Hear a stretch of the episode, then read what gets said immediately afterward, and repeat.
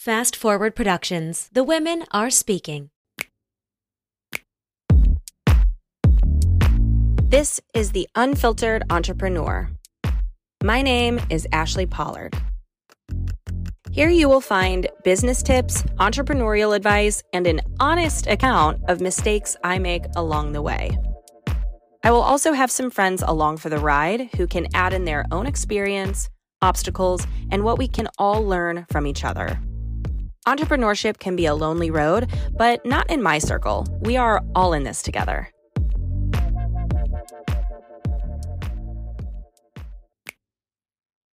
Okay, so here's the thing. I worked in the fashion industry in corporate in New York City for 10 plus years. And if you've been in my space for a while, you've heard me say that.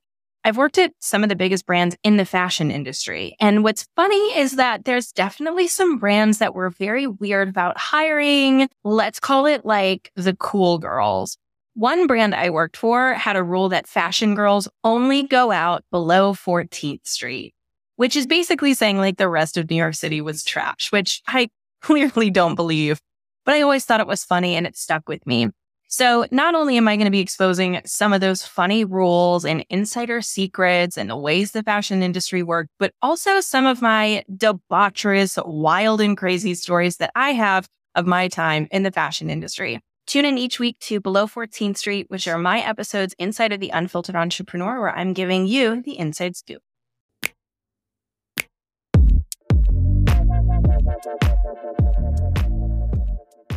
Hi, guys. Welcome to another episode of Below 14th Street. I'm your host, Ashli Pollard, and this is my little mini series on the Unfiltered Entrepreneur about my shenanigans in the fashion industry. Today, I have a doozy for you. You're going to learn a little bit about Ashli Pollard. You're going to learn a little bit about my relentless pursuit for what I want. You'll learn a little bit about how when I was starting in my career, I would do anything to get a leg up. And when I was working in New York, you know, you're competing with people who have like family connections or who can buy their way into a job. Not actually, like they're not going to pay the place $5,000 to get it, but it's like, you know, they're going to treat the vice president to lunch at an expensive place and talk about their dreams and then voila, they get a job. Do you know what I'm saying? It's like things like that.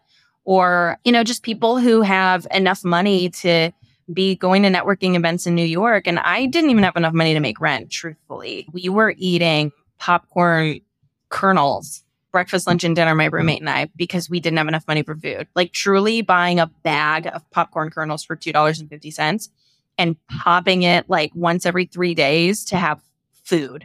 And like maybe taking a $1 and using that for dollar slices of pizza. I remember going to bars and making bets with guys that I knew I would win for like $10 and winning and being like, okay, that's 10 slices of pizza. That will definitely get me five days of food. Like I remember thinking that. So I was a cutthroat bitch and I knew that I needed to like step on some necks to make it to the top. I'm definitely not like that anymore.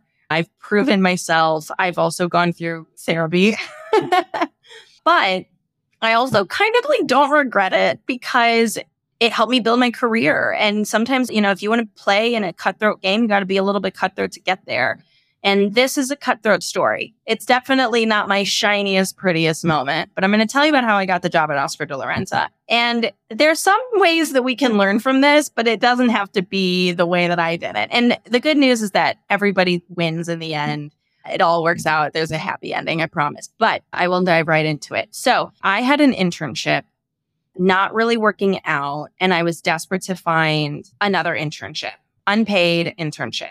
You know, when I was starting in the fashion mm. industry, there was no such thing as paid internships. And there was a major, major, major lawsuit against Vogue for unpaid internships. And the unpaid internship thing kind of died. That lawsuit must have been 20 like 17. I'm probably misremembering, but around that time. But until then, unpaid internships were your way in. And it was basically like if you can't do the unpaid internship, then you can't get in. And so I worked four jobs when I was in college. I worked in a bar. I was almost a full time nanny while taking full time classes. I did a million things just to try to make ends meet and to save for my summer in the city so that I could get some industry experience, which should hopefully open doors and get me a job when I graduated. Anyway, so I needed a job. I needed an internship. I wanted one somewhere. And there was an opportunity at Oscar de la Renta.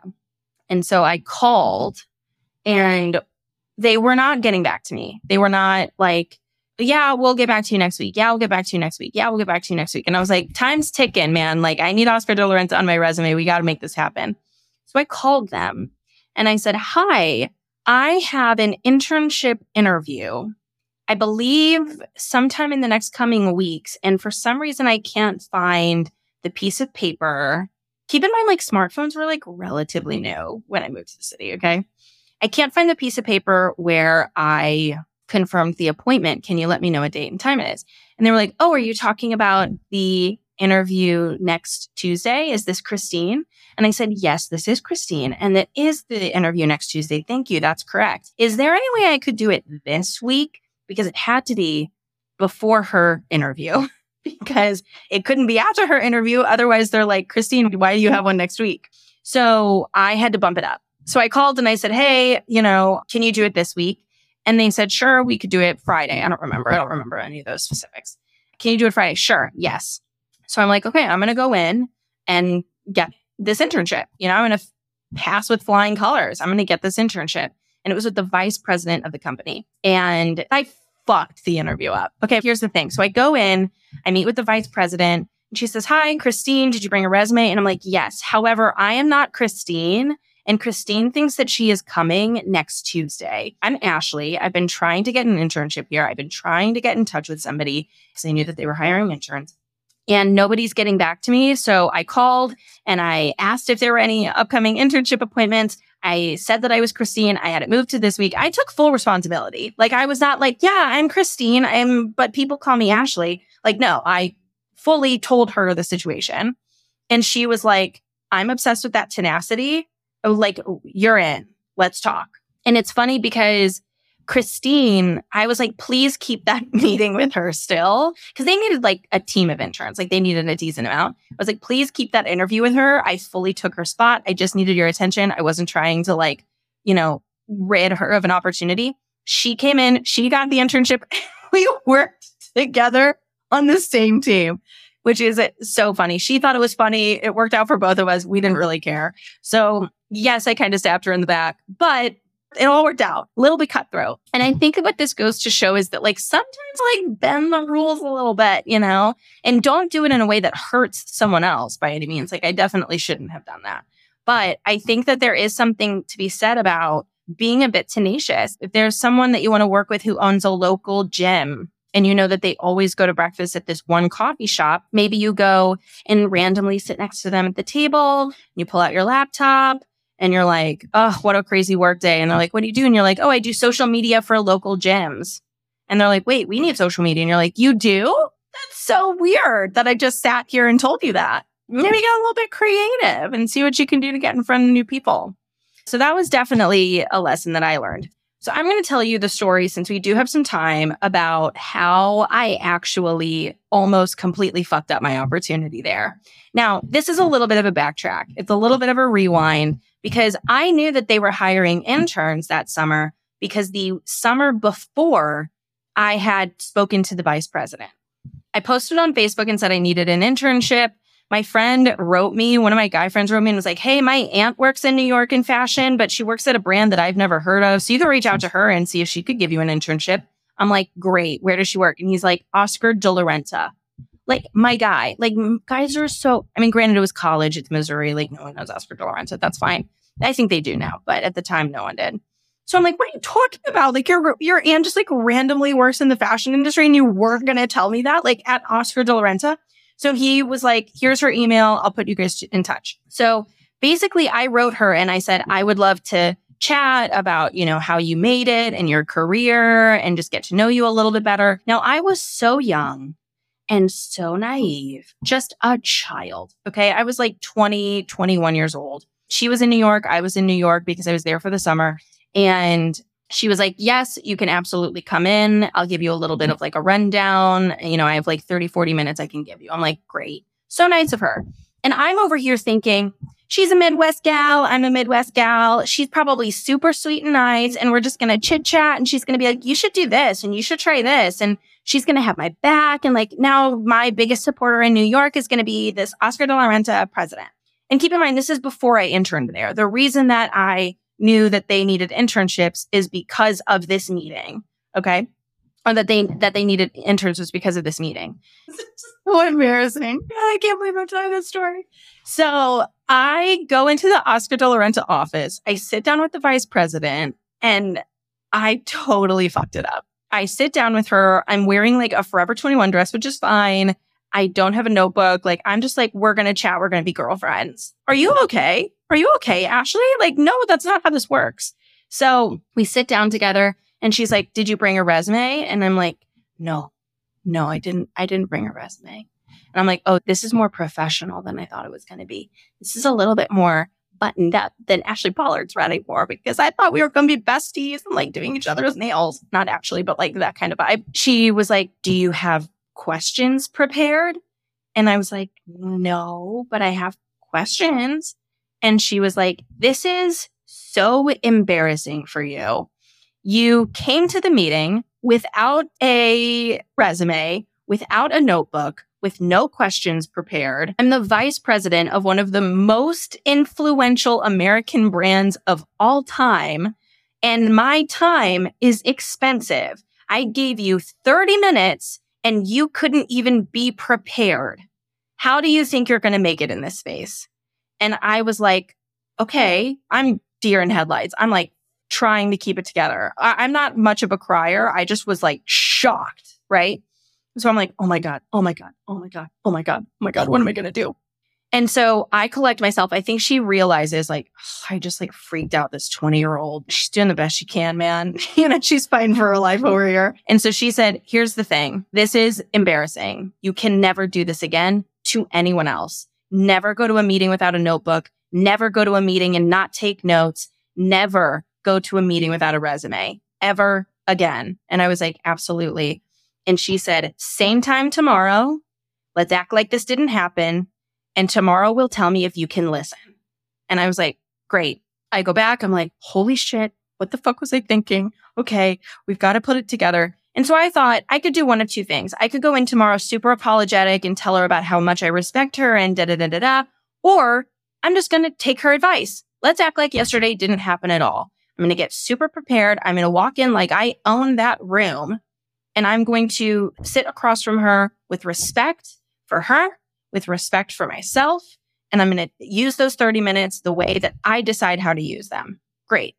I go buy a new outfit because I need to feel confident. I go to Forever 21 because I have no money. So I go to Forever 21 to buy a new outfit, a new dress. And I remember I bought the dress because I was like, this kind of looks like an Oscar de la Renta print. So I'm going to wear this looking back, I'm kind of like, how tacky that you bought a Forever 21 knockoff of an Oscar de la Renta print when all of their stuff is like hand embroidered and you have this like shitty faux silk dress.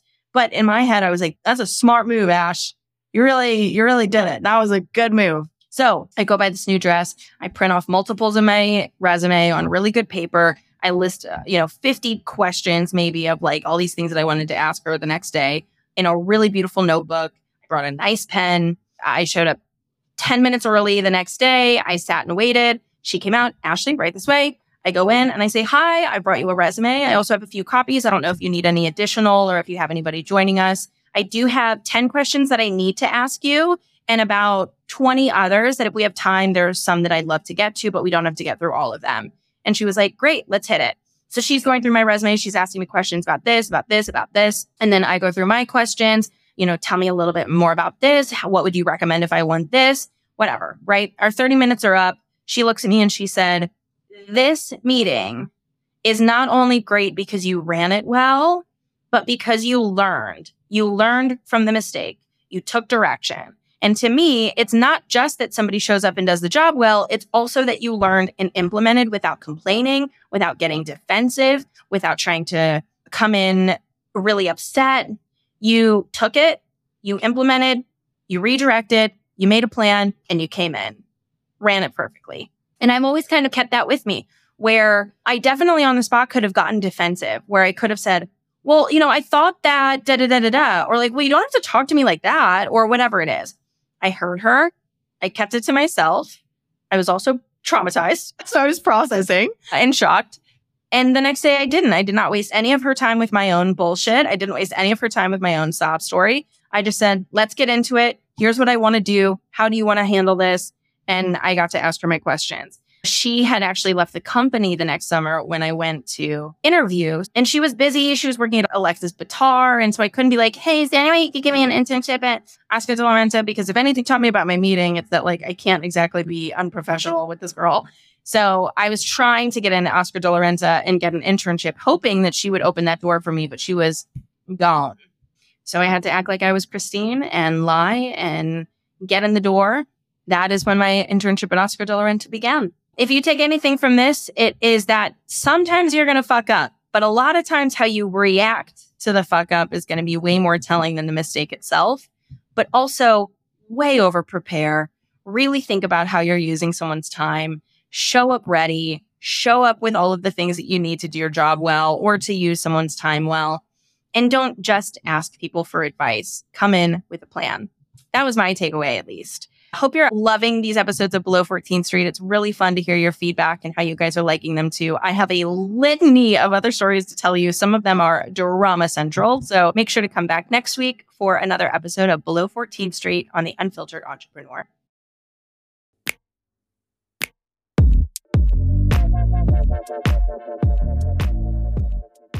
Before we go, there's a couple things I want you to remember on these episodes. I'm obviously all about helpful information and telling stories about my life. And part of being a human telling her story means that even though I'm trying my best, my memory may not always be serving me perfectly. Some facts in here might end up being inaccurate or changed or incorrect. You know, if I get a date wrong or a specific place where I was at, just know that I'm doing my best to recall from memory and piecing these stories together from you. There's also some cases where I may have changed a name or something that can refer back to a specific person so that I don't cause controversy with someone or brand and make sure that everybody is protected. Doesn't change the point of these stories. They're all still my own. And these are all actual experiences from my life. So the stories themselves are not fabricated. They're just maybe some details that maybe I got wrong from memory, or maybe that I'm trying to cover up so that everybody who listens feels protected and we can laugh and enjoy ourselves. Thank you for listening.